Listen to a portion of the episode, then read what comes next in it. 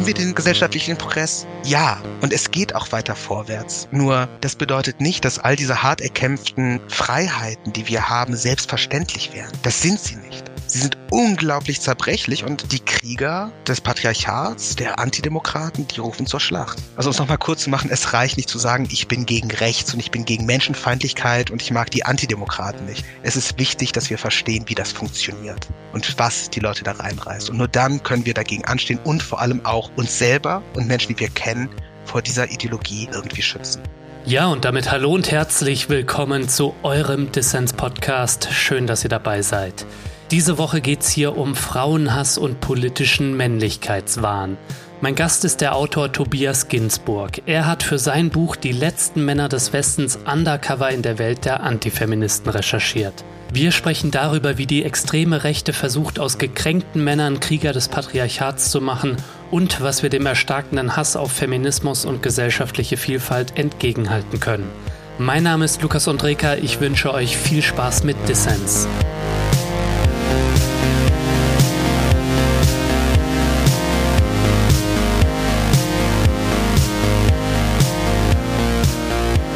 Tobias, schön, dass du beim Dissens-Podcast dabei bist. Ja, vielen Dank für die Einladung. Antifeministen, Männerbünde und neurechte Krieger. Tobias, du bist in die Abgründe der Männerwelt eingetaucht, hast ihren Krieg gegen Feminismus, Vielfalt und Demokratie dokumentiert. Wer sind die letzten Männer des Westens, wie du sie nennst? Und was wollen sie? Na, die letzten Männer des Westens sind ja erstmal so ein Phantasma. Das ist eine Vorstellung aus der extremen Rechten. Das ist so die Vorstellung, dass die echten, die wahren Männer vom Aussterben bedroht sind. Entweder verweichlicht von dieser feminisierten Gesellschaft oder verweiblicht oder gleich ganz abgeschafft zusammen mit der traditionellen Familie. Mhm. Diese Vorstellung von radikalen Rechten als letzte wahre Krieger irgendwie für Männlichkeit und traditionelle Werte einzustehen, ist halt immens. Und den Titel habe ich entsprechend auch, und jetzt wird es ein bisschen ekelhaft, gleich aus mehreren Manifesten von rechtsextremen Terroristen. Mhm. Ja, also von äh, Breivik, dem Mörder aus Halle, dem Mörder von Christchurch. Und man könnte noch einige mehr rechtsextreme Mörder nennen, die alle dem gleichen Narrativ gefolgt sind. Alle erklärten sie, bevor sie Menschen umbrachten, dass die westliche Welt vom Aussterben bedroht sei, eben wegen dem Feminismus, wegen den niedrigen Geburtenraten, wegen den wahren Alphas, die nun aus der südlichen Hemisphäre nachrücken würden. Das ist so diese Vorstellung. Ja, das ist dann wirklich der übelste Auswuchs dieser Männlichkeitsideologie und dieses Antifeminismus, aber das ist natürlich nur die Spitze des Eisbergs. Ähm, der ganze Antifeminismus beginnt ja schon auch viel früher bei zum Beispiel Männerrechtlern. Hast du denn das Gefühl, diese Männlichkeitsideologie und Propaganda, die wir da in den letzten Jahren zunehmend erleben, dass das unterschätzt wird von vielen? Und wenn ja, wieso? Ja, immens. Also man muss vielleicht einfach verstehen, wie wahnsinnig effektiv diese Narrative sind. Und was für eine unglaublich breite Masse man ansprechen kann mit Antifeminismus, mit dem, was ich dann so politischen Männlichkeitswahn nenne. Ja, diese Narrative sind ja nicht neu. Die extreme Rechte und Autokraten und Antidemokraten rekrutieren schon seit so unglaublich langer Zeit mit dem Versprechen von wahrer, harter Männlichkeit und dem Kampf gegen Frauen- und Schwulenemanzipation ihren Nachwuchs. Aber was wir in den letzten zehn Jahren beobachten konnten, also seit diesem globalen Erstarken der extremen Rechten, das war immens. Das halt plötzlich so Talking Points, die ich vorher halt tatsächlich zum ersten Mal in einer faschistischen Burschenschaft gehört habe, plötzlich auch Mainstream-tauglich wurden. Mhm. Dass du halt plötzlich auch in der Frankfurter Allgemeinen Zeitung von obskuren Trans- und Homo-Lobbys lesen kannst, die die traditionellen Werte und Familien und Männlichkeit bedrohen. Dass du autokratische Herrscher, Politiker hast, die zumindest in Versatzstücken die gleichen unsagbar kuriosen und gefährlichen Erzählungen aus der extremen Rechten wiedergeben. Mhm. Ja? Also die Vorstellung, dass wir um wahre Männlichkeit, traditionelle Familie, gegen die Degeneration und Verweiblichung kämpfen müssten, das haben wir bis vor kurzem noch gehört von amerikanischen Präsidenten, das hören wir von Politikern im Bundestag, brasilianischen Präsidenten, das hören wir in Polen, Ungarn, natürlich auch aus dem Kreml. Ja, Tobias, du hast ein Buch über den Männlichkeitswahn und den Backlash gegen feministische Fortschritte geschrieben. Es heißt Die letzten Männer des Westens. Für deine Recherchen bist du undercover unterwegs gewesen unter gekränkten Männern und Männern, die sich als Krieger des Patriarchats sehen. Warum hast du dir das eigentlich angetan?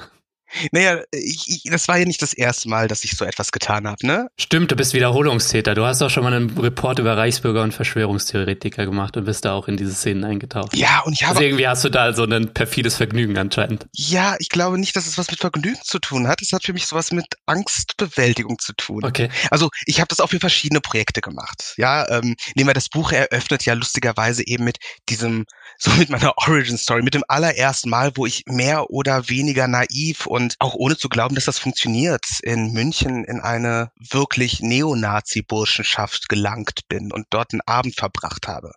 Das war natürlich immens schockierend, das war katastrophal und es war nebenbei das erste Mal, dass mir aufgefallen ist, wie wahnsinnig wichtig so ein Männlichkeitswahn für die extreme Rechte ist. Mhm. Aber ich habe dort halt auch begriffen, dass es halt geht. Ja, ich, ich, schau mal, ich bin ein Mann und ich bin weiß und dementsprechend gibt es für mich so gut wie keine No-Go-Areas. Ja, also seitdem ich das gemacht habe, vor mittlerweile elf Jahren, als damals sehr naiver junger Student, konnte ich eigentlich bislang immer dahin gehen, wohin ich wollte. Und das sind halt meistens eben solche Sphären und Subsphären, die mir Angst machen. Mhm. Ja, ich, ich ertrage es halt nicht, mir anzuschauen, irgendwelche seltsamen Welten, die mich und äh, die Existenz meiner FreundInnen bedrohen oder nicht anerkennen, die unsere Demokratie gefährden, die eine Kulisse von Bedrohung und Angst aufbauen. Das hinzunehmen kriege ich nicht hin. Ich bin ein ängstliches Kerlchen und dann fällt es mir halt sehr viel einfacher, dorthin zu gehen, ja, hinter die Kulissen zu gucken, mir die Menschen anzusehen, auch die Risse innerhalb von diesen Narrativen, mit denen wir bombardiert werden. Ja, in deinem Buch gewährst du wirklich viele Einblicke in verschiedene Bereiche des politischen Männlichkeitswahns, wie du es nennst. Aber mich hat noch interessiert, weil du von Angstbewältigung gesprochen hast. Wie gehst du denn bei deinen Recherchen mit der Angst um, enttarnt zu werden? Weil du hast es ja auch mit Leuten zu tun gehabt, wo es ja auch hätte gefährlich werden können. Irgendwann, wenn du so einen seltsamen Beruf ausübst wie ich, wächst dir natürlich eine Hornhaut auf dem Herz. Ich weiß ja, wo ich mich reinbegebe, nicht?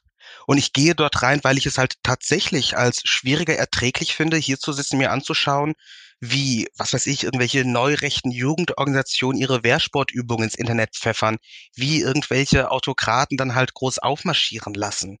Das ist für mich schwerer als erträglich, als dorthin zu gehen und mir die Menschen aus der Nähe anzugucken. Es erklärt halt Sachen.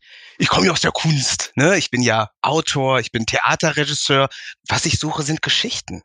Und ich will verstehen, was das für Menschen sind, die hineingerissen werden in menschenfeindliche Ideologien, die ich nicht begreife, die mir tatsächlich Angst machen. Mhm. Und das nimmt einen die Angst. Tatsächlich. Wenn du dort bist, natürlich kommst du in Situationen, die sind brenzlig, die sind fies, die sind ekelhaft. Aber meistens merkst du das hinterher. Also keine Ahnung, wenn ein Neonazi anfängt, an deiner äh, aufgebauten Persona zu zweifeln oder wenn du halt merkst, okay, alles klar, die Alt-Right-Jungs, äh, mit denen ich mich treffe, sind alle bewaffnet oder so etwas. Das sind natürlich Momente, wo du schluckst, aber in dem Moment, welche Wahl hast du denn? Ich funktioniere, ich habe meine Rolle, ich habe mein Interesse an diesen Menschen und hinterher dann, wenn du zu Hause bist und du transkribierst das Erlebte und lässt es nochmal Revue passieren, dann gibt es den Moment, dass du dir denkst, verdammte Scheiß, was machst du da eigentlich? Nimm uns doch mal mit auf deine Recherchereise. Wie hat das denn alles begonnen und wie legt man sich eigentlich so eine Identität zu, die dann funktioniert? Also ich stelle mir das schwer vor, aber vielleicht ist das gar nicht so schwer. Ja, so ein bisschen bin ich eifersüchtig auf so investigative Menschen wie äh, Günter Wallraff. Der das Vorwort zu deinem Buch auch geschrieben hat, ne? By the way. Ja, eine, eine fucking große Ehre. Das ist ja tatsächlich ein Titan. Und gleichzeitig bin ich eifersüchtig und rümpfe die Nase, weil er konnte in einer Prä-Internet-Zeit einfach irgendwo hingehen, klingeln und sagen, guten Tag. Das geht natürlich nicht. Das heißt, das Schwierigste an meiner Arbeit ist vermutlich so, sich zu überlegen, wo will ich hin und was müssen sie über mich herausfinden können. Ja, also natürlich, du legst so einen digitalen Trail, du brauchst deine Social-Media-Auftritte, du musst ein bisschen was von dir erzählen, aber nicht zu viel. So, das ist im Vorfeld immer so ein bisschen Arbeit. Ein paar Internetseiten, ein paar Social-Media-Accounts, vielleicht ein Twitter-Account und dann hast du eigentlich schon dein alter Ego gebastelt. Also das geht im einundzwanzigsten Jahrhundert relativ schnell. Und dann halt eben die Frage, was können die von mir wollen? Also warum sollte da jetzt ein neuer Mensch in einen inneren Zirkel hereinkommen? Gute Background-Story brauchst du, ne? Ja, Background-Story eben nicht, ne? Wirklich nur die Frage, was wollen die Leute? Braucht jetzt, keine Ahnung, braucht die neue Rechte Reichweite oder braucht sie Geld? Braucht jetzt ein Netzwerk an Klerikalfaschisten einfach nur Menschenmaterial oder muss ich sie mit etwas anderem locken? Wer ich dann eigentlich bin, das weiß ich nicht. Wenn ich dort reingehe, will ich ja tatsächlich die Menschen verstehen lernen. Und egal wie zuwider, wie ekelhaft oder wie beängstigend deren Ideologie sein mag, die einzige Waffe, die ich habe, ist Empathie. Wirklich zu begreifen, warum reißt es Menschen in diesen Hass, in diese kalten, bösartigen Welten hinein. Das heißt, wenn ich jetzt reingehe und ich denke mir, das sind Neonazis, die sind böse, also bin ich jetzt auch ein Typ, der so und so spricht, so und so denkt, ja gut, dann habe ich halt mir ein Feindbild im Kopf konstruiert. Und meistens ist die Realität viel kurioser. Mhm. Das heißt, ich gehe hin und dann höre ich halt zu. Weißt du, wie so Impro-Comedy funktioniert? Ja, halt, ähm, man kriegt so Stichworte, oder? Und dann reagiert man schnell drauf, oder? Genau, und irgendwie müssen die Leute gemeinsam Szenen entwickeln. Und da gibt's nur eine einzige Regel auf der Bühne, und das ist die Regel, sag niemals nein. Und das ist die einzige Regel, die ich auch habe. Egal, was gesagt wird, egal wie skurril, wie ekelhaft, wie bösartig, wie lächerlich, ich sage ja und. Und dann wiederhole ich einfach das Gehörte. Und dann finde ich schon heraus, wer ich eigentlich bin, wen ich zu spielen habe. Ja. Ich weiß noch irgendwann mal, das war eine wichtige Lektion, irgendwann mal, als ich in einer esoterischen Reichsbürgersekte lebte, erzählte mir jemand irgendetwas über eine Maschine, die er gebaut habe, die unendlich Energie produzieren könnte. Und ich dachte, das sei ein Witz und ich habe gelacht. Und er guckte mich an und hatte Tränen in den Augen. Es ist nie ein Witz. Es ist immer ernst gemeint. Sag ja und... Ja, aber was ich mich frage ist, ähm, gab es eigentlich auch mal Momente bei deinen Recherchen, wo du tatsächlich enttarnt wirst und die jetzt vielleicht auch nicht im Buch sind? Also ich stelle mir das ja auch so vor, ähm, so über so eine Bildersuche, dein Gesicht ist ja auch in der Öffentlichkeit, so eine Google-Bildersuche wird man da doch äh, eigentlich schnell fündig, oder? Also klar, dadurch, dass ich das nicht zum ersten Mal mache, dadurch, dass ich halt meine Kamera auch hier und da mal für ein Interview in eine Kamera reinhalte, muss ich ein bisschen aufpassen. So. Also keine Ahnung, für diese Recherche habe ich mir meinen Schnauzbart gefärbt und eine Brille gekauft, aber diese ästhetischen Veränderungen, das ist für mich selber. Das fühlt sich ganz gut an und vielleicht gibt mir das irgendwie zwei Sekunden, wenn mich jemand komisch anguckt, wo ich mir überlegen kann, wo ist denn hier eigentlich der Ausgang. Ich glaube, wir Menschen sind viel einfacher. Schau mal, die Welt ist so skurril und kompliziert und mosaikhaft und wir müssen versuchen, aus diesen seltsamen Informationen, die uns entgegengeschleudert wird, irgendwie ein ganzes Funktionierendes zu machen. Die Vorstellung, dass der Typ, der da gerade mit mir ein Bier säuft und über die jüdische Weltverschwörung und die Feminisierung des Mannes redet, dass das eigentlich ein jüdischer Undercover-Schriftsteller sei, das passt nicht in unser Weltbild. Tatsächlich gab es so in meinem Leben, in meiner Arbeit, so, es gab so zwei, drei unangenehme Momente, aber meistens lag das, lag das an Fehlern, die ich gemacht habe. Mhm. Also keine Ahnung, ich war in einer rechtsextre- so einem rechtsextremen Männerbund ziemlich aktiv. Das waren Neonazi-Rapper. Ja, das gibt es, rechtsextreme Rapper. Ja, also das war so der Männlichkeitswahn aus dem Gangster-Rap, so der ganze Kollegah, Boss-Shit, wir sind die harten Typen. Und man tauscht halt die Sehnsucht nach goldenen Radkappen und dem Kampf vom Bordstein zur Skyline aus mit dem Kampf für einen weißen Ethnostaat. Mhm. Das funktioniert ästhetisch und ideologisch sehr gut. Musikalisch ist es natürlich Schrott, aber es ist sehr, sehr gefährlich und die Leute dahinter sind, waren immens gefährlich. Dann dachte ich halt, ja gut, ich bin da jetzt irgendwie verankert und jetzt kann ich mich für ein paar Wochen verabschieden und woanders weiter recherchieren. Geht natürlich nicht. Wenn du so tief drin bist und dann wirklich zu so einem inneren Zirkel gehörst, du kannst nicht kurz mal weggehen. Hm. So ein rechtsextremer Männerbund, das ist ganz oder gar nicht. Und als ich dann nach ein paar Wochen Funkstille wiederkam, oh, da wurde aber an mir gezweifelt. Und das war so ein Moment, wo du wirklich schluckst und denkst, was um alles in der Welt mache ich eigentlich? Was ich mich noch gefragt habe, bevor wir dann mal so auf die ja, Personen kommen, die du da getroffen hast bei deinen Recherchen. Du warst ja wirklich nah dran, ne? Also du hast ja zum Beispiel von diesen Rappern erzählt, mit denen du da wirklich lange unterwegs warst, ne? Über sechs Monate. Ja, da kommt's ja auch irgendwie so zu intimen Momenten und irgendwie man muss dann ja auch eine Rolle aufrechterhalten und muss so diese Verbrüderung so unter Männern dann mitspielen, ne? Was macht das eigentlich mit einem persönlich? Ganz unterschiedlich. Das ist halt immer das Problem. Dadurch, dass es so unterschiedliche Milieus sind, die ich beschreibe, von Milieu zu Milieu ist es anders. Also vielleicht noch zwei Sätze zu diesen Nazi-Rappern. Die sind Teil von so einer Offensive der sogenannten Neuen Rechten. Das bedeutet Neonazis, die versuchen, als irgendwie bürgerlich durchzukommen. Und die halt versuchen, den metapolitischen Kampf voranzutreiben. Das bedeutet, kulturell wahrgenommen zu werden, in Kinderzimmern gehört zu werden, auch gehört zu werden von bürgerlichen Leuten, die sich selber nicht als rechtsextrem, rechtsradikal oder vielleicht sogar gar nicht mal als rechts wahrnehmen. Und deswegen wurde halt Geld ausgegeben, alles klar.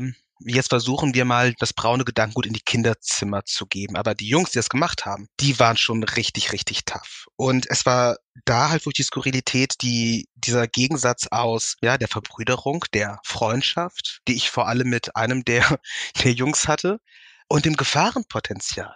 Hm. Es war so interessant, weil natürlich wusste ich, das ist ein Neonazi und ich weiß, was er in seiner Jugend gemacht hat und ich weiß, dass er ein gewalttätiger, militanter Mensch ist, der vom Putsch träumt und Beziehungen zur Bundeswehr hat. Das weiß ich alles und trotzdem ist das irgendwie abstrakt. Es war dann der Moment, dass er mich einlud, komm, wir fahren jetzt nach Moria zum Flüchtlingslager und drehen einen Videoclip vor den dort äh, hungernden und verdurstenden und medizinisch nicht ausgestatteten Geflüchteten.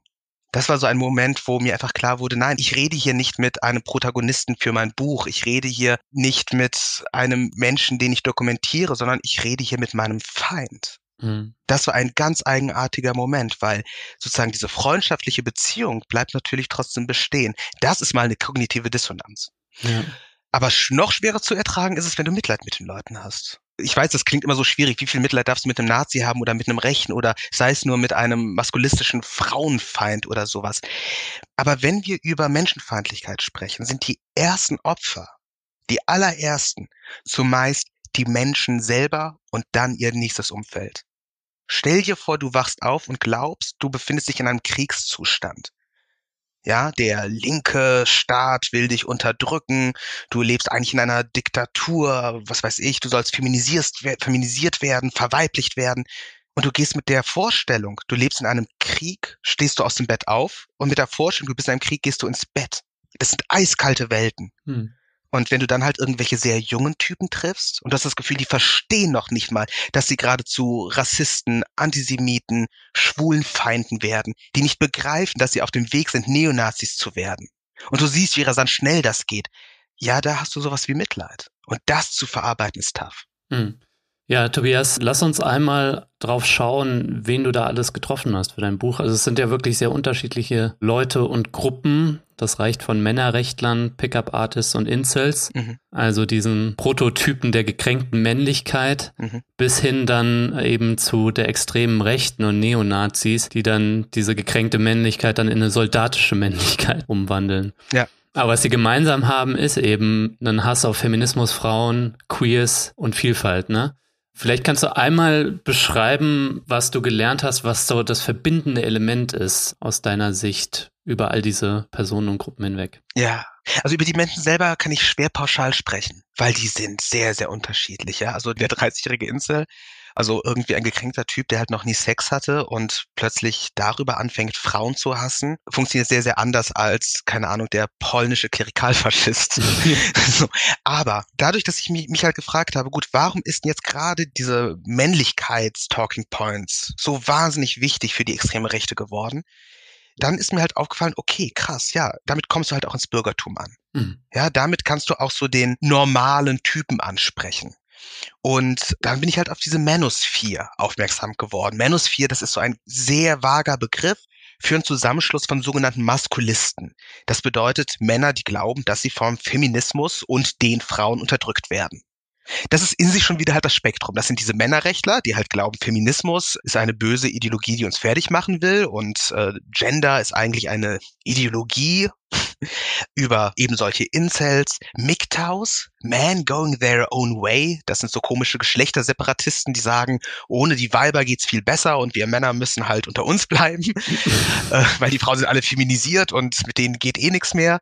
Oder halt auch Pickup-Artists. Ja, also diese schleimigen Typen, die sich gegenseitig Tipps zuschustern, wie man Frauen ins Bett manipuliert mit drei coolen Suggestionstricks. Eine Szene, wo es halt auch immens groß ist, dass halt der Feminismus ihre Arbeit, Frauen zu knallen, total erschwert. Und da gibt es personelle und ideologische riesige Überschneidungen, das nennt man Manosphere. Mhm. Das findet größtenteils im Internet statt. Dann bist du halt auf irgendwelchen scheiß Imageboards und Foren und liest dir diesen ganzen Mist durch und denkst dir so, was ist das? Wer sind diese Leute? Das, das kann doch irgendwie nicht sein. Also so skurriler Schrott.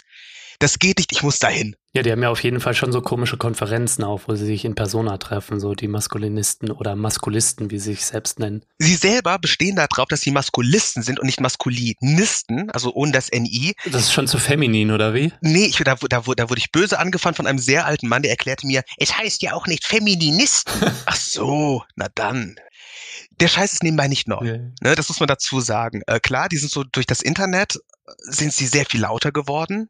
Also wir beide kennen das vielleicht nicht. Jede Frau mit einem Twitter-Account kennt diese Typen. Definitiv. Die sind sehr laut im Netz. Aber äh, tatsächlich, äh, es, es gibt ein Buch von der großen Feministin Hedwig Dohm. Das heißt, Die Antifeministen. Darin beschreibt sie schon die Herrenrechtler im Jahr neunzehnhundertzwei. Das bedeutet, in der Geschichte des Feminismus, wo ja unglaublich viel passiert ist, wo es wenig Kontinuitäten gibt. Die eine Kontinuität war, die Frauen sagen, hey, wir brauchen Frauenrechte. Und dann kommen ein paar Typen und sagen, und was ist mit den Männerrechten? Hm. Das ist die Kontinuität so. Und das sind eben die Männerrechtler. Muss man aufpassen, es gibt so ein paar Sachen, die sind erstmal wichtige, legitime Themen. Also ich mache es ganz kurz, so existenzielle Themen, die tendenziell Männer viel häufiger betreffen als Frauen. Die Suizidquote, Obdachlosigkeit, Arbeitslosigkeit, Drogensucht, Alkoholsucht und so weiter. Was aber auch mit patriarchalen und männlichen Strukturen zu tun hat, ne? Lukas, danke dir, ja.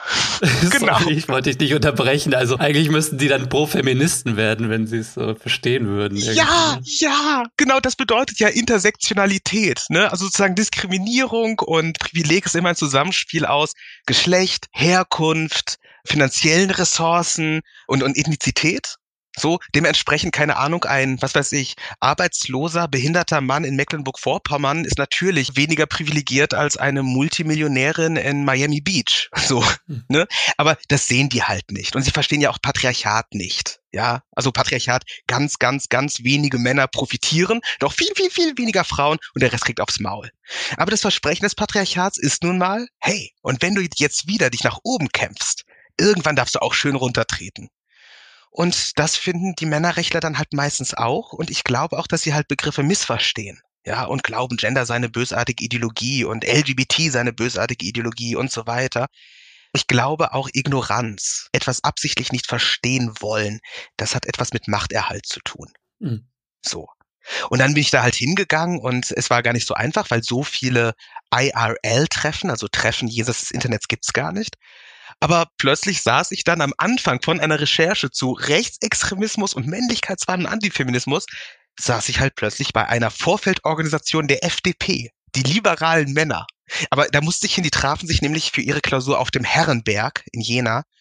Und dann musst du als Literat einfach hin, wenn sich die Männerrechtler auf dem Herrenberg treffen, was soll ich da sagen? Also ab dafür. Die kannte ich noch gar nicht. So heißen die, die liberalen Männer. Die, die heißen tatsächlich so. Die mögen mich auch nicht, nebenbei. Kein bisschen, kein bisschen finden die mich gut. Ähm, was hast du da erlebt? Bürgerliche, gut verdienende, besser verdienende, sehr viel besser verdienende Herren in bunten Polohemden, die dir erklären, dass sie die diskriminiertesten Geschöpfe auf der Welt sind. Und das Schlimmste ist, gleichzeitig, obwohl sie dann sagen, ne, wir brauchen ein neues Männlichkeitsbild, uralte Männlichkeitsbilder. Weil man versucht herauszufinden, ja, und warum seid ihr hier? Darüber reden wir nicht. Wir sind keine Opferorganisation, sondern wir sind eine politische Organisation der F D P. Ja, okay. Und klar, auch da bemitleidenswerte Leute. Und ich habe wirklich versucht zu verstehen, egal wie skurril dort die Vorstellungen waren. Aber um es ganz kurz zu machen, irgendwann, und das war meine allererste Berührung mit diesen Menschen. Und ich habe sie mir nebenbei ausgesucht, die liberalen Männer, weil es gibt Männerrechtler, das ist offenkundig, okay, da gibt es so eine Öffnung nach außen rechts. Da gibt es AfD-Kontakte oder noch Schlimmeres. Hm. Ich dachte, das sind zumindest Demokraten und wir alle kennen doch irgendwie Antifeministen. Ich wollte da anfangen, was uns noch nahe ist, bevor wir so richtig in den Sumpf gehen. Aber selbst dort war das Aggressionspotenzial immens. Also sozusagen der Hass auf den Feminismus. Ja, da, da wurde nicht überlegt, was ist das Problem, sondern das Feindbild ist klar. Der Feminismus, der Feminismus ist der Feind. Den müssen wir bekämpfen. Und das legt dann einem plötzlich auch anderes nahe, nämlich, dass plötzlich alles Progressive uns, die weißen Männer, benachteiligt. Sei das jetzt äh, Bestrebungen der L G B T-Emanzipation, sei das jetzt Diversity. Plötzlich ist dann halt die Political Correctness der große Feind und plötzlich alles Linke, Progressive oder Inklusive. Aha, alles klar, natürlich, Antifeminismus hat keine politische Heimat, legt dann aber plötzlich eine nahe. Und die zweite Sache ist, was passiert mit den Leuten? Gleich am ersten Abend saßen wir dann da und die Geschichte muss ich halt erzählen, weil die ist gut. Plötzlich sagt dann einer, okay, ich muss jetzt über ein sehr wichtiges Thema sprechen und zwar ähm, Tabuthema Männer als Opfer sexueller Gewalt. Und ich sehe es dort nicht mehr, jawohl, die machen doch auch gute Sachen, das ist doch wichtig. Worüber er dann aber reden wollte ist, dass in irgendeinem Stadtwald Frauen vergewaltigt wurden und die Polizei daraufhin umsonst Frauen ähm, Selbstverteidigungskurse anbot, wo sie den Frauen auch beibrachten, dem Vergewaltiger in die Eier zu treten. Männerrechtslogik. Wenn Frauen Männern in die Eier tritt, dann ist das hier sexuelle Verstümmelung. Das ist verboten nach den Genfer Konventionen. Und wenn Frauen beigebracht wird, Männern in die Eier zu treten, dann muss Jungs und Männern beigebracht werden, Frauen in die Klitoris zu treten. Ernsthaft? Wohlgemerkt in. Und jetzt sitze ich bei den bürgerlichen Leuten, die ich mir ausgesucht habe, weil sie bürgerlich sind. Auf dem Herrenberg. Polo-Hemdträger, die alle sehr viel mehr Asche haben als ich. Und sie reden eine halbe Stunde darüber, wie man am besten Frauen zwischen die Beine tritt. Herzlich willkommen in der Manosphere. Ja, ist gleichzeitig zum Lachen und gleichzeitig nicht, ne? Das Krasse ist, das war, glaube ich, der einzige Moment in den zehn Jahren, wo ich Undercover-Shit mache, wo ich aber auch gelacht habe. Mhm. Aber klar, ne, du, du sitzt da zwischen diesen mal bemitleidenswerten, mal gruseligen Typen, die alle so überhaupt nicht radikal wirken, die alle darauf bestehen, dass sie halt zum bürgerlichen Spektrum gehören. Und sie reden über Eiertreten und ich habe mit dieser Kläglichkeit nicht gerechnet und nicht mit diesem Hass, ja? Damit hatte ich tatsächlich nicht gerechnet. Na gut, jedenfalls, ich war dann relativ viel dort unterwegs in Deutschland, in so männerrechtlichen, maskulistischen Kreisen, war dann auch beim sogenannten Gender-Kongress und da merkt man auch sehr schnell, okay, hier verläuft der Übergang schnell von der sogenannten Männerrechtsbewegung zu den Pickup-Artists, triffst du dort, Incels triffst du dort und ideologisch sind die Überschneidungen immens. Und halt eben auch Leute, die dann halt aus dem rechten Spektrum genau dort auf Menschen- und Männerfang gehen. Mhm. Klar, wenn halt eben ein kritischer Teil der deutschen Männer oder der Männer in der sogenannten westlichen Welt glauben, sie werden benachteiligt und jetzt müssen sie irgendwie äh, ihre Männlichkeit verteidigen, das ist unglaublich appetitlich für die extreme Rechte.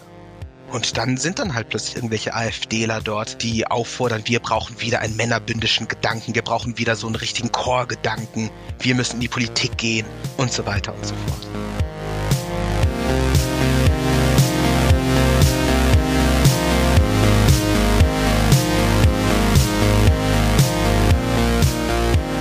So Leute, an dieser Stelle geht ein fettes Dankeschön raus an alle meine Fördermitglieder, wo immer ihr auch gerade seid. Ich danke euch herzlich für euren Support. Ohne euch wäre es nicht möglich, dass ich Dissens hier kostenlos für alle Menschen da draußen mache. Danke euch dafür. Wenn du noch nicht dabei bist und dir der Dissens-Podcast gefällt, dann überleg dir doch jetzt eine Fördermitgliedschaft abzuschließen.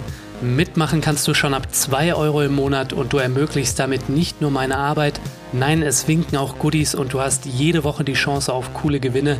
Dieses Mal verlose ich das Buch von Tobias Ginsburg, Die letzten Männer des Westens. Alle Infos zum Buch und dazu, wie du bei Dissens mitmachen kannst, findest du natürlich in den Shownotes und auf dissens podcast punkt de.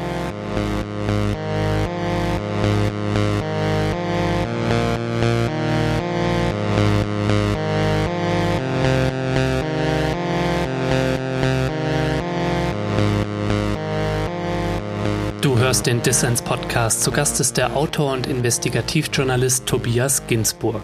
Was ist eigentlich dein Eindruck, wie so erleben wird, dass gerade jetzt in den letzten Jahren so geballt diese äh, ekelhaften Auswüchse dieser gekränkten Männlichkeit? Das hat ja auch was damit zu tun, dass ähm, gesellschaftlich Fortschritte gemacht wurden so und die sich auf verlorenem Posten sehen, oder? Wie erlebst du das? Das ist ein Narrativ, das nicht falsch ist, aber ich glaube, das wiegt uns immer in so einer falschen Zuversicht. Klar. Du hast vollkommen recht und so ist es ja auch, es ist ein Backlash. Und wenn ich mir überlege, was allein in meiner Lebenszeit für gesellschaftlichen Progress es gab, ja, von nicht nur Frauen, sondern halt auch von queeren Menschen, von Menschen unterschiedlichster Herkunft, Ausrichtung und so weiter, das ist immens. Und das ist sicherlich dementsprechend auch ein Backlash. Gleichzeitig ist es halt aber auch koordiniert. Hm. Das ist so das, was dann halt dieses Buch, das ich geschrieben habe und diese anderthalb Jahre, fast anderthalb Jahre, die ich recherchiert habe, mich vorangetrieben hat. Es ist halt kein Zufall, dass du die gleichen Narrative über aussterbende Männlichkeit und Feminismus, der uns zerstört und im Endeffekt dann halt so den großen Austausch. Wir werden überrannt jetzt von den Alphas aus dem Ausland, dass das überall zu hören ist, ja, von Boston über Berlin bis nach Moskau, ja. Das ist ein Narrativ, das halt immens gut funktioniert. Und diese Kränkung oder dieser Backlash, der hilft einfach nur, dieses Narrativ noch stärker, noch größer nach vorne zu treiben. Und das haben wir in einigen Ländern, wo es Staatsräson ist. Das haben wir hier auch in der bürgerlichen Gesellschaft. Und das ist, glaube ich, das eigentlich Gruselige. Deswegen haben wir den gesellschaftlichen Progress? Ja. Und es geht auch weiter vorwärts. Nur das bedeutet nicht, dass all diese hart erkämpften Freiheiten, die wir haben, selbstverständlich wären. Das sind sie nicht. Sie sind unglaublich zerbrechlich und die Krieger des Patriarchats, der Antidemokraten, die rufen zur Schlacht. Was denn bei all der Unterschiedlichkeit? Ich würde gleich gern mit dir den Blick von der Manosphere dann rüberwechseln hin zur extremen Rechten. Und du hast ja schon beschrieben, wie auch die dann in dieser Bubble fischt, sage ich mal, ne, nach den Männern, die sie zu Soldaten machen will.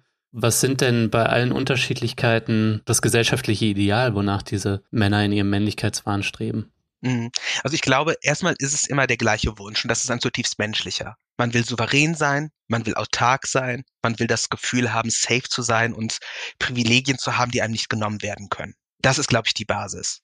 Und je weiter wir nach rechts gehen, desto stärker ist es halt wirklich der Krieger. Ja, der harte, taffe Typ, der seine Feinde zerstört, der über Frauen verfügen kann, der Macht hat. Ja, wo Souveränität de facto ein Machtanspruch ist. Hm. Das heißt aber jetzt nicht, dass irgendwie, keine Ahnung, die Leute, die über die Manosphere so langsam reinstolpern, das auch schon so ausformuliert haben. Ja, da kann sich das doch ganz anders anhören. Deswegen pauschalisiere ich so ungern. Aber darauf kommt, und, und nebenbei, auch das ist ja Mainstream-tauglich. Ne? Das ist ja ein, ein Männlichkeitsbild, das du in der Popkultur hast. Von, von Rapmusik bis Hardcore-Konzert hast du halt so Hypermaskulität und performte Übermännlichkeit überall. Ne? Und du hast Kollegah ja schon angesprochen, der die Boss-Transformation ja auch zu einem Business-Model gemacht hat. Und das ist natürlich anschlussfähig dann auch für so rechte Rapper. Ja, das war halt so geil. Diese rechten Rapper haben so offensichtlich eben auch Kollegah äh, kopiert. Mhm. Und Kollegah war zu dem Zeitpunkt halt auch auf Tour und hat ja gesagt, er will kein Antisemit sein, deswegen dürfen Juden umsonst auf sein Konzert. Und ich glaube, ich bin der einzige Jude, der dann seine Agentur genervt hat. Und dann bin ich Kollegah halt hinterhergereist. Und ja, also faschistoid ist das ordentlich. Ne? Also Klaus Theweleit hätte seine große Freude an Kolle dem Boss. Und äh, alles, was dann halt die Nazi-Rapper austauschen mussten, war dann halt der explizit politische Gehalt. Aber ja, Männlichkeitswahn, Schwulenhass und sowas, das geht alles auch in Mainstream. Das, das macht so gefährlich. Ich, ich, ich kann dir jetzt gar nicht so was Exotisches sagen. Was, was ist der Wunsch? Nee, es ist deswegen so brutal, weil es halt ein Wunsch ist, den jetzt nicht nur ein Neonazi hat. Das hat halt auch, keine Ahnung, dein Fahrlehrer oder der Schrebergärtner potenziell. Aber Tobias, lass uns mal ähm, den Blick hinschwenken zur extremen Rechten. Den widmest du in deinem Buch nämlich auch einen ganzen Teil. Äh, da bist du eingetaucht in die Welt von Burschenschaften, Identitären und tatsächlich auch Neonazis. Mhm. Wie hast du den Frauenhass und Männlichkeitswahn dort erlebt? Also vielleicht, um den Übergang zu machen, ne? Also sozusagen das, was wir gerade besprochen haben, die Manosphere, wo ich natürlich noch in viel mehr kleinen Subsphären war und sowas. Das ist jetzt nicht nur gefühlt so, dass, ah, schau mal, anekdotisch werden da Einzelleute nach rechts geholt. Nee, das ist eine Kampagne. Und zwar auf der ganzen Welt. Kannst du mal ein Beispiel machen? Ja, das Krasseste war natürlich Steve Bannon in den U S A. Warum? Also der Einflüsterer von Trump. Das ist ein Kampagnenmanager und der ehemalige Chef der rechtsextremen äh, Plattform Breitbart News. Warum? Weil der es halt ganz offen sagt. Der ist ultra stolz darauf, dass er halt die Idee hatte, gekränkte Jungs zu politisieren. Er nennt das halt, er wollte die Monster-Power dieser jungen Männer anzapfen. Und dafür gab er Millionenbeträge aus. Und auch diese Incels, ja, also diese ungefickten, hypertoxischen Jungs aus dem Internet, die ja zur Berühmtheit wurden, weil es da halt auch mittlerweile zwei Massenmörder und eine ganze Menge Mörder gibt. Mhm. Auch die zu politisieren, war eine Idee von Bannon. Also er stopfte halt wirklich Geld da rein. Deswegen musste ich dann auch in die U S A gehen, um mir das halt anzuschauen. Nicht? Also diese Alt-Right, diese Bewegung der extremen Rechten in den U S A mit dem Trumpismus, die begann im großen Maße eigentlich mit so einer hochgradig antifeministischen Kampagne. Gamergate hieß das. Darum müssen wir jetzt nicht sprechen, das kann man auch googeln oder auch lassen. Aber tatsächlich eine antifeministische, widerwärtige Online-Hetz-Kampagne war quasi die Geburtsstunde der Alt-Right. Und dahinter steckten halt Menschen, die da halt Öl reingegossen haben, die halt wirklich versucht haben, Sexismus, männliche Kränkung, Antifeminismus zu instrumentalisieren und zu militarisieren. Mit einem immensen Erfolg. Auch in Deutschland. Also sagen, ne, das ist das Problem mit dem Internet. Die Verschwörungstheorien und die rechten Narrative gleichen sich an. Mhm. Und äh, genau, ich war dann halt in den U S A und konnte mir dann halt anschauen, was passierte so seit zweitausendvierzehn, seit diese Kampagne gefahren ist, war dort auf der sogenannten Straight Pride Parade, ja, die Parade der der stolzen Heten. Ja, wenn, wenn, wenn die ganzen Schwulen ihren Stolz demonstrieren dürfen, dann müssen wir, die heterosexuellen Männer, die wahren diskriminierten Menschen auf dem Planeten, müssen wir das auch, auch machen dürfen. Das ja. war so die Idee. Also All Lives Matter, Tobias. All Exakt, Lives Matter. So. Und dann stehst du da halt zwischen Evangelikalen, Proud Boys, Schlägergangs, militanten Neonazis, alten Trumpisten und Geisteskranken und marschierst voller Scham durch Boston. Und äh, ja, tatsächlich, wie schnell da auch so eine Radikalisierung geht. ja, das war nebenbei unglaublich einfach für mich, dort undercover zu sein. Schön Glatze glatt rasieren und den deutschen Akzent noch ein bisschen größer machen. Immer wenn ich nervös wurde, redete ich so ein bisschen wie äh, Ralph Fiennes als Amon Goeth in Schindlers Liste. A little bit flamboyant, you know what I mean. Ja, ja, Oscar. Und sie haben mich geliebt. Ich war dort zwei Wochen und traf jeden Tag mehrere, mehrere Alt-Right-AktivistInnen. Ja, immens. Also sozusagen wie dieses Narrativ über unterdrückte Männlichkeit und Heterosexualität Leute aus so vielen verschiedenen Spektren instrumentalisieren kann. Hm. Ja, und in Deutschland ist das auch passiert, ne? Also dann zurück hier, die neue Rechte und auch die AfD wissen, wie man in der breiten Öffentlichkeit fischt. Und nach fünfundvierzig ist es nun mal schwierig, sich hinzustellen und zu sagen, guten Tag, Adolf Hitler war klasse und ich mag keine Juden. Damit kommst du nur bedingt weit. Aber zu sagen, hey, wahre Männlichkeit geht uns flöten, wie Höcke das zum Beispiel gemacht hat, damit kriegst du eine ganze Menge Leute. Hm. Wie Beatrix von Storch gegen die transsexuelle Politikerin Tessa Ganser von den Grünen gehetzt hat. Das ist ein Talking Point, damit erreichst du auch bürgerliche Menschen, nebenbei auch Frauen. Und gegen Trans-Leute zu hetzen, das ist super. Weil gegen Schwule zu hetzen ist so ein bisschen schwierig geworden, gerade in Deutschland, ne, die haben da schon sehr viele Rechte. Gegen Feminismus geht immer, weil man sagt, ja, Feminismus ist ja eigentlich okay, aber jetzt geht es zu weit. Aber ne, man braucht halt immer ein Narrativ, womit du viele Leute ansprichst. Und Transphobie ist tatsächlich noch salonfähig, immens salonfähig. Mhm. Und das ist ja das Interessante, je weiter ich nach oben kam, der Unterschied, ob ich jetzt mit einem, sozusagen mit dem Fußvolk bin. Ja, wenn ich bei einer faschistischen Burschen, ich, ich mach's vielleicht so ein bisschen als Geschichte, ne, ich bin dann halt so in dieses Netzwerk der neuen Rechten reingekommen. Und das ist gar nicht so einfach, weil die sind anders als in den U S A, wo quasi jeder mitmachen darf, sind sie extrem elitär. Wir sind die intellektuelle Speerspitze. Wir sind nicht die gemeinen Neonazis, sondern wir lesen unsere Kaplakenbänder aus Schnellroda und rauchen Pfeife und äh, tragen noch einen Schnauzbart und wir sind quasi Ernst Jünger in noch dümmer. Das ist so das Narrativ. Und dementsprechend brauchst du da auch ein bisschen Durchhaltefähigkeit. Dann bin ich halt nach über zehn Jahren zurückgekehrt, diese schreckliche, bierverklebte Welt der Burschenschaften, die so noch immer die, also die rechtsextremen Burschenschaften sind nach wie vor so die Infrastruktur der neuen Rechten und von Veranstaltung zu Veranstaltung getingelt, habe dann irgendwann dort in dem Kontext meine rechtsextremen Rapperfreunde kennengelernt, lernte dann halt irgendwelche AfD-Politiker kennen und immer mehr Menschen, die mir so ein bisschen was erzählen konnten über die Welt dahinter. Je tiefer du reinkommst, desto offener wären die Leute natürlich. Und das Interessante ist, je wichtiger oder je, je, je höher die Menschen in der Hierarchie stehen, desto mehr redest du über Taktik und Strategie. Wie kriegen wir die Leute? Wie schaffen wir es, dass der Nachwuchs kommt? Wie kriegen wir unsere Talking Points in den Mainstream rein, ohne dass der Mainstream das merkt? Hm. Und klar, dann wird halt eigentlich relativ lucide darüber gesprochen, was wir gerade besprechen. Natürlich immer mit dem Subtext, natürlich sind Transmenschen degeneriert.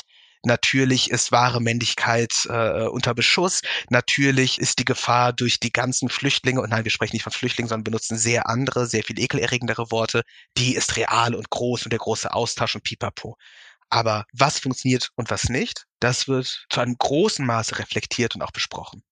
Tobias, wohin dich deine Recherchen auch geführt haben, ist Polen. Ja, also du warst in den U S A, das hast du schon erzählt, und du warst aber auch in Polen. Mhm. Wieso hat es dich denn dahin verschlagen? Ja.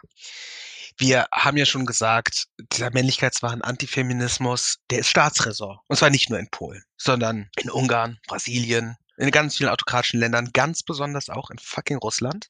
Mhm. Und in Polen ist es halt immens, weil es nicht nur unser Nachbarland ist, sondern weil die Kampagne dort immens erfolgreich lief. Also überleg dir mal, wir haben ein komplettes Abtreibungsverbot in Polen seit letztem Jahr. Das heißt, Frauen sterben, weil sie illegale Abtreibungen machen müssen. Es gibt L G B T-freie Zonen. Das heißt, ein Drittel des Landes hat sich gegen L G B T-Ideologie zusammengeschlossen. Es gibt antidemokratische Großkampagnen, die darauf laufen, dass man der Degeneration des Westens entgegenstehen würde. Also genau die gleiche Lingo, die ich von meinen neurechten Freunden kenne. Mhm. Und das Interessante ist halt, dahinter steckt ein Institut. Das sind so die Architekten von diesen Gesetzentwürfen. Ordo Juris heißen die. Das ist ein Institut von in erster Linie Anwälten. Und das sind Leute mit bestürzend viel Einfluss. Nebenbei, die sind zum einen Teil eines transnationalen Netzwerks, das auch in Deutschland tätig ist. Dazu gehört eine brasilianische und international tätige Sekte. Dazu gehören direkte Bezüge zu kremlnahen Oligarchen. Dazu gehören Kontakte zu U S-amerikanischen Evangelikalen. Also es ist ein breites und gruseliges Netzwerk mit sehr viel Geld und sehr viel Macht. Und in Polen haben sie halt über dieses Institut Kontakt ins Präsidialamt, an den obersten Gerichtshof, in die Regionalregierungen, in die Regierung und so weiter und so fort. Mhm. Natürlich schwierig, wie kommt kommt man da hin? Antwort einfach. Ich wurde also einfach schnell zum A F D-Mann und ich gründete meine eigene Männerrechtsorganisation, die M A F T, Männer für die A F D, und wurde vorstellig bei diesem Institut und nach sehr vielen E-Mails und Anrufen und sogar ein paar Faxen. Ich musste Fax verschicken. Im Jahr zwanzig zwanzig habe ich Faxe verschickt. Nach, nach Warschau und nach Brüssel, wo die Arschlöcher natürlich auch ein Büro haben.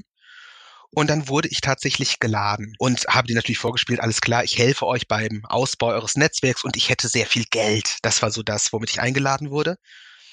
Und wenn wir über Polen sprechen, und das wird ja in Deutschland getan, aber immer wenn ich dann Kommentare lese in Zeitungen, dann steht halt immer etwas über unser seltsames Nachbarland mit dem komischen Jesusfimmel. Das sind diese komischen Katholiken. Das kann ja bei uns nicht passieren. So. Die Typen, die ich dort getroffen habe, die hätten genauso gut in der Neuen Rechten aktiv sein können, in der A F D, die hätte ich auch in den U S A treffen können. Es ist die gleiche Art zu denken, es waren die gleichen Narrative, es war genauso luzide. Da ging es darum, wie erreichen wir die Menschen? Hm. Und wie erreichen wir sie in einem großen Stil? Und wie kann man mich als neuen Player jetzt innerhalb dieses internationalen Netzwerks irgendwie mit an Bord holen? Du hast mich gefragt, wann hat man Angst? Währenddessen hatte ich keine Angst. Das war sozusagen harmlos. Die Wahrscheinlichkeit, dass ich dort auffliege und mich jemand verkloppt oder Schlimmeres, unwahrscheinlich. Ich sitze dort in einem Hochhaus im siebten Stock in einem großen Konferenzzimmer. Aber als ich da weggegangen bin, da zitterst du ein wenig. Wenn du merkst, wie viel kalte Taktik dahinter steckt, wie wohl überlegt das alles ist, wie ähnlich sind diese Menschen sind. Mhm. Und die Verbindungen von diesem polnischen Institut zum Kreml sind sehr, sehr offenkundig. Die werden natürlich dort bestritten, weil wie in Deutschland ist auch in Polen noch viel mehr als in Deutschland. In Polen der Bezug zu Russland ein komplizierter. Ja? Also gerade für die Nationalisten. Pro forma ist man gegen Russland. Aber seit zweitausendzwölf, seit dem Erstarken der extremen Rechten, ist natürlich auch Putin federführend. Der hat mit Geldern, ja ganz offen, das ist ja kein Geheimnis, da gab es diese direkten Kanäle zu allen möglichen anti-westlichen, anti-amerikanischen, anti-E U-Parteien in ganz Europa. Naja, also A F D-Politiker wurden nach Russland geladen und so weiter. Dazu gibt es die sogenannten schwarze Kanäle, sprich russische kremlnahe Oligarchen, die Kontakte herstellen von was weiß ich, russischen Klerikalfaschisten wie Alexander Dugin zur A F D, zum Front National, zur äh, Lega Nord, also wirklich in allen großen äh, europäischen Ländern. Mhm. Und diese Bezüge sind halt da.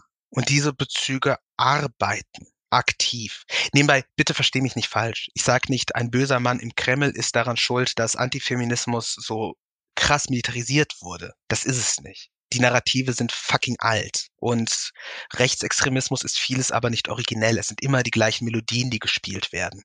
Aber es ist halt eben wichtig zu verstehen, dass es große Kampagnen in verschiedenen Ländern gab und dass es eine Vereinheitlichung der Narrative gibt. Dass sich also ein A F D-Mann ganz hervorragend versteht mit jemandem vom Front National, mit irgendeinem Fundamentalisten aus Russland, mit irgendeinem Evangelikalen aus den U S A.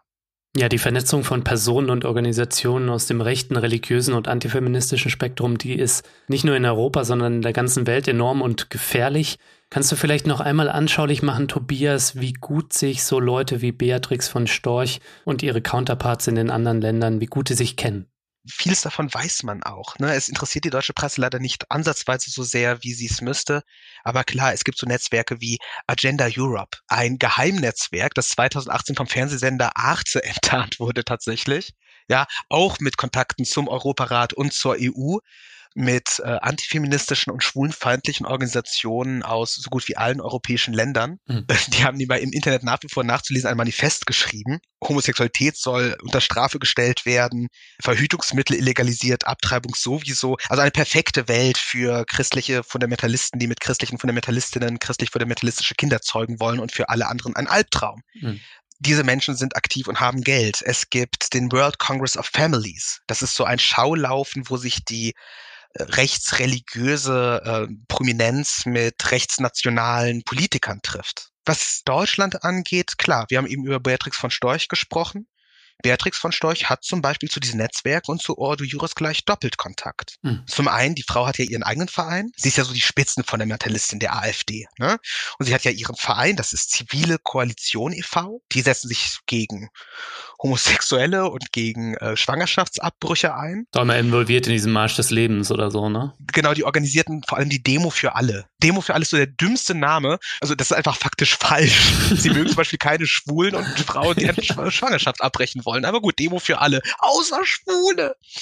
Demo für alle wiederum sind gern gesehene Gäste oder haben direkten Kontakt zu, zu Agenda Europe und zu Ordo Juris. Ihr Cousin nebenbei von Beatrix von Storch ist der Vorsitzende in Brüssel der Brasil- es wird so skurril, aber es gibt eine brasilianische Sekte, die heißt T F P. Tradition, Familie, Privateigentum, alles was gut ist. Das war so eine Sekte, die wurde in, auch so Klerikalfaschisten, die wurden in den sechziger Jahren in Brasilien gegründet, so als Gegenmodell zur Bekämpfung von Befreiungstheologie, genau. So, das bedeutet, wir wollen wieder harte Hierarchien und Privateigentum ist furchtbar wichtig und wir brauchen ein Reich Gottes. Und ein Reich Gottes soll sich natürlich über den ganzen Planeten erstrecken, deswegen wurden die sehr schnell in ganz Süd- und Mittelamerika aktiv, dann auch in den U S A, dann auch in Deutschland. Und es gibt auch eine deutsche T F P und die polnische T F P hat halt dieses Institut Ordo Juris mitbegründet. Hm. Ne, das ist wieder einfach so ein Geldgeber.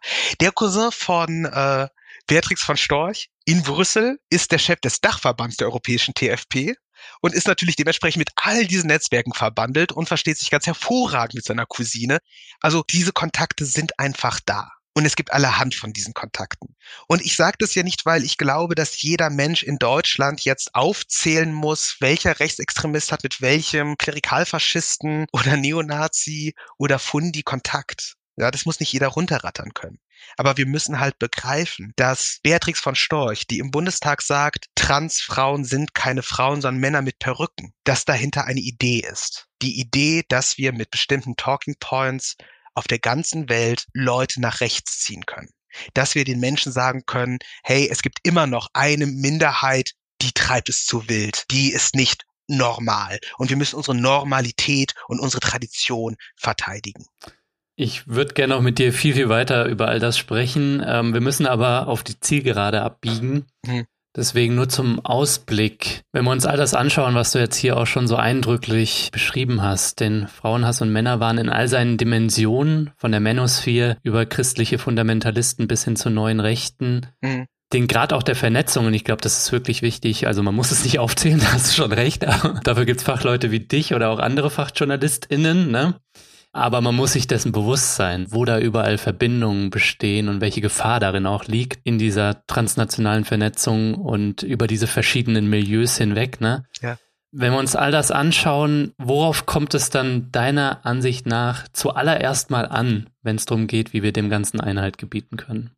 Ich bin ja dankbar, dass wir in einem Deutschland leben, wo der Großteil der Gesellschaft sagt, wir sind gegen rechts. Das ist gut. Und gut, ich als Jude kann am siebenundzwanzigsten Januar, Auschwitzbefreiungstag, nicht auf Twitter gehen, weil mich die Scheiße ankotzt, aber es ist ja gut und es ist mir lieber, dass die Leute sagen, wir sind gegen Nazis, als wenn sie es nicht tun würden.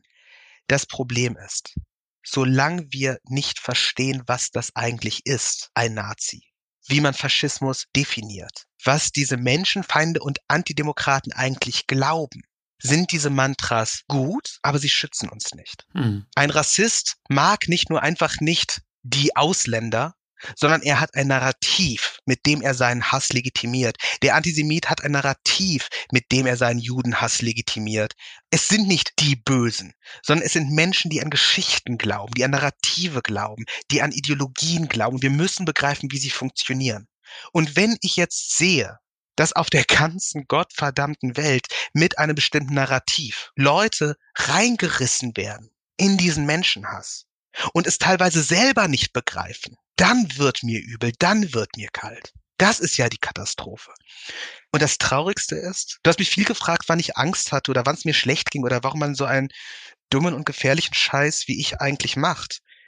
Und ich habe darauf nie so eine gute Antwort, aber einen Moment, wo ich wirklich dachte, ich kann das nicht länger, das war, als ich in Polen war und dort mit queeren und feministischen AktivistInnen gesprochen habe.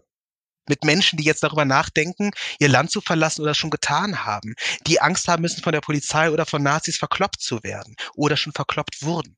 Hm. Und ich stehe dort irgendwie und denke mir, okay, ich bin jetzt hier irgendwie dieser ideologische Katastrophentourist und danach gehe ich nach Hause und bin safe, und die sind's nicht.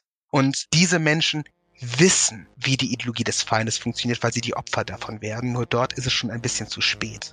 Also um es nochmal kurz zu machen, es reicht nicht zu sagen, ich bin gegen rechts und ich bin gegen Menschenfeindlichkeit und ich mag die Antidemokraten nicht.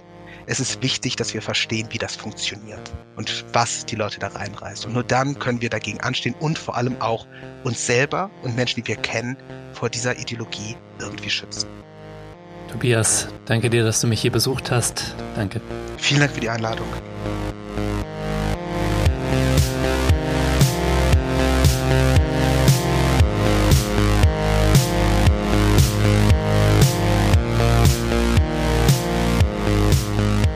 Ja, Leute, das war der Dissens-Podcast für diese Woche. Schön, dass ihr alle dabei wart. Zu Gast war der Autor und Investigativjournalist Tobias Ginsburg. Wenn ihr euch für ihn oder sein Buch Die letzten Männer des Westens interessiert, dann schaut mal in die Shownotes, da habe ich alles Wissenswerte verlinkt. By the way, unter allen Fördermitgliedern verlose ich ein Exemplar dieser spannenden Undercover-Recherche. Wenn ihr also noch nicht am Start seid, dann schließt doch jetzt eine Fördermitgliedschaft ab. Nur durch den Support meiner Fördermitglieder kann ich Dissens für alle Leute da draußen kostenlos senden. So, das war's dann auch von mir soweit. Bleibt nur noch zu sagen, danke euch fürs Zuhören und bis zum nächsten Mal.